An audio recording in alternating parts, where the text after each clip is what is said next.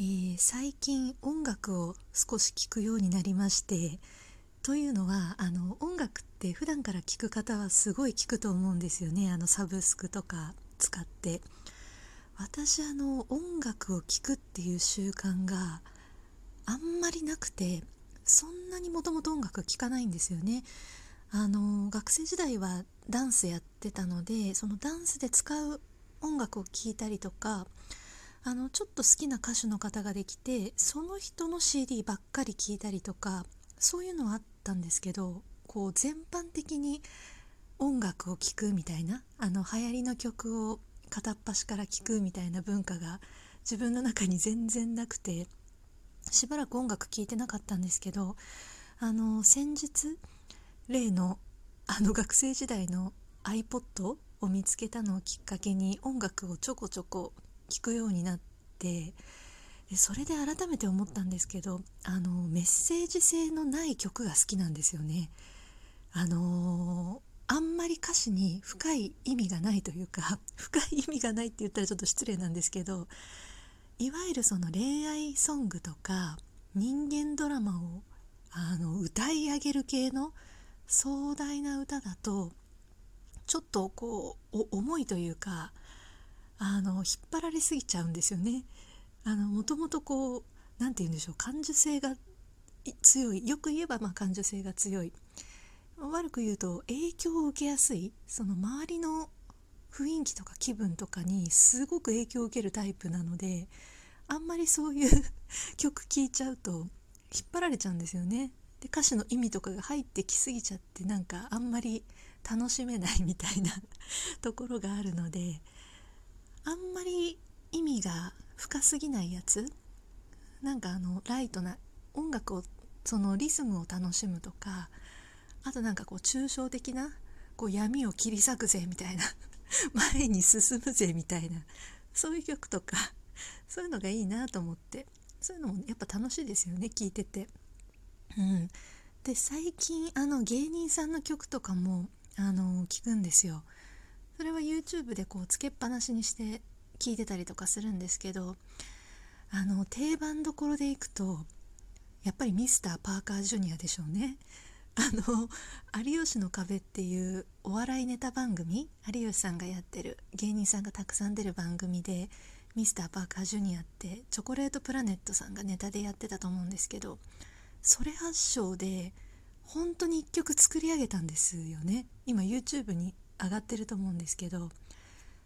あのー、ちゃんとしたラップの人たちを迎えて一曲まるまるちゃんとした歌をミスターパーカージュニアっていう歌を作られててあのー、お察しの通りあんまり歌詞に深い意味はないんですよね。本当にリズムを楽しむ歌みたいな。やでもすごいと思ってあのー、チョコレートプラネットさんいろんな番組ですごいすごいって言われてますけど本当にすごいですよね。私がわざわざ言わなくてもいいんですけど本当にすごいなって。あのー、長田さんがね歌うまいのは有名じゃないですか。あのー、香水のパロディで歌ってたりとかしてすごく歌が上手っていうの有名だと思うんですけどミスターパーカージュニアに至っては松尾さんのラップの秀逸さが尋常じゃないですよね。もう職人芸みたいな。松尾さんのラップなんでしょうね。あのあの感じ。なんだろうな。若年富裕層みたいな。若年っていう年でもないですけど声が若いのでなんか何とも言えないあの富裕層感。すごいなと思って。なんか私知らなかったんですけどコメント欄読んだらあのミスターパーカージュニアの動画のコメント欄見たら松尾さんが普段からラッパーとばっかり飲みに行っててどうしようもないみたいなことを長田さんが思ってたけど今回初めて役に立ったねみたいなことが書いてあって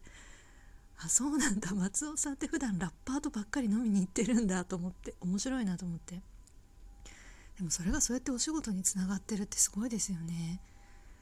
でもなんかあの尋常じゃない苦労と感は本当に感動しました。ミスターパーカージュニアほとんど長田さん歌ってるんですけどなんでその曲を聴くかって言ったら松尾さんのラップがこうカットインしてくるところを聞きたさに聴いてるみたいなとこありますからね。はい。いや松尾さんすごいなと思ってミスターパーカージュニアは聴いてます。あと有名どころで言うと EXIT さんの歌も聴くんですけど最近の歌じゃなくて 2, 2年前の あの本当にチャラ男キャラでこうガーンと生き始めた時に出された曲がすごい好きなんですよ。あの「ノーモア恋泥棒」っていう歌あのお察しの通りあの いよいよ歌詞に意味はないんですよね。いよいよ歌詞に意味はなくて本当に雰囲気を楽しむっていうライトに楽しめるっていう歌あの最近 EXIT さんって結構歌番組とかにも出られてるじゃないですか。でちゃんとしたかっこいい曲とかを歌われててアーティストみたいな感じでねあのあれはあれでうわすごいなと思ってあの本当に多彩な方たちだなと思うんですけど私はどちらかというとそのデビューデビュー当初というかこうテレビに出始めた時のもう本当に渋谷にいそうなチャラッチャラの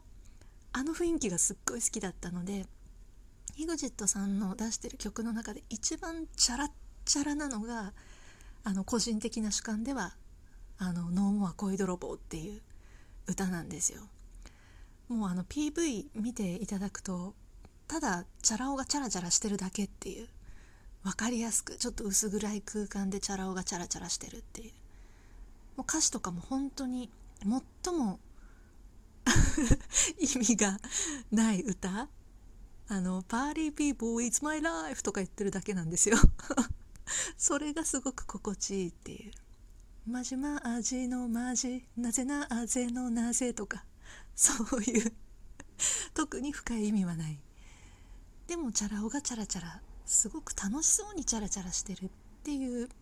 チャラ男感を楽しめる歌で、うん、それもちょっと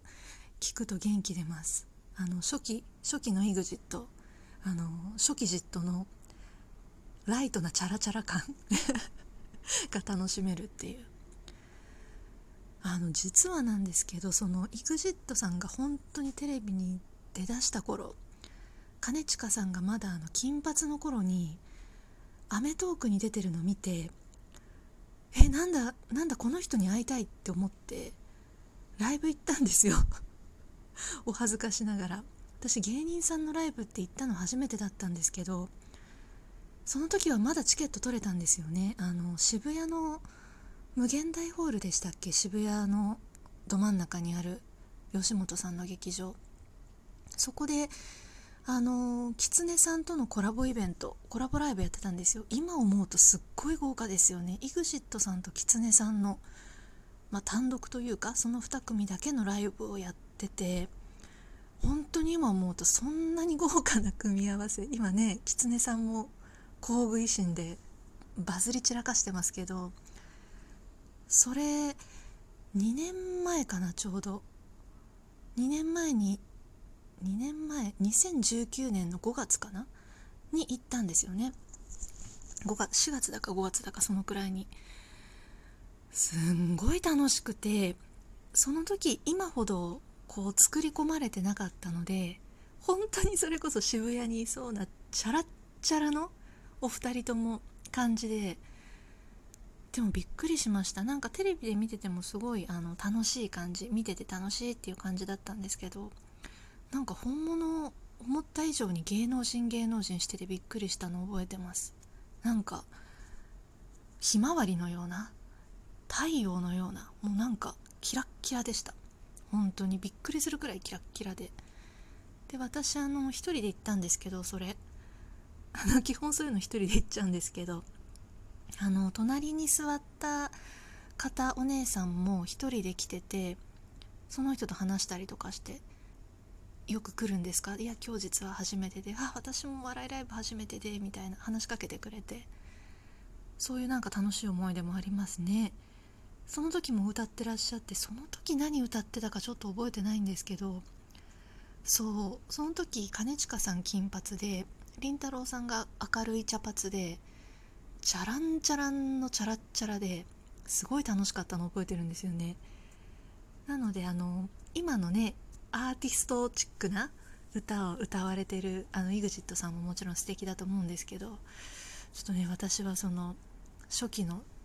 本当にチャラチャラチャラしてた EXIT が。好きで。今でもその曲聴いたりしますね。うん。狐さんもその時すごかったな。なんかアウトロー感が尋常じゃなかったんですよね。ちょっとなんかなんでしょう。抱えてる闇が深そうっていうか。あんまりその闇のイメージ今ないと思うんですけど狐さんって。私初めて見た時その EXIT さんとの対比で陰と陽みたいななんか太陽と闇みたいな。その時すっごいそれ感じたのを覚えてます。あのまあ生い立ちとしては兼近さんもね過去にいろいろあって多分すごく苦労されてると思うんですけどなんかでも太陽みたいな感じだったんですよ。ひまわりみたいな。もうキラッキラだったんですけど。狐さんのあの独特のなんてダウナー系っていうのでもないし何て言うんでしょうね。背負った闇の深さが あの垣間見えるみたいなあの本当に危ない感じ本当に危険な感じが素敵でした、うん、すごい対比の素敵なライブだった思い出です。音楽の話からお笑いライブの思い出話になってしまいましたが。はい。それでは今日はこれで失礼いたします。浦富士でした。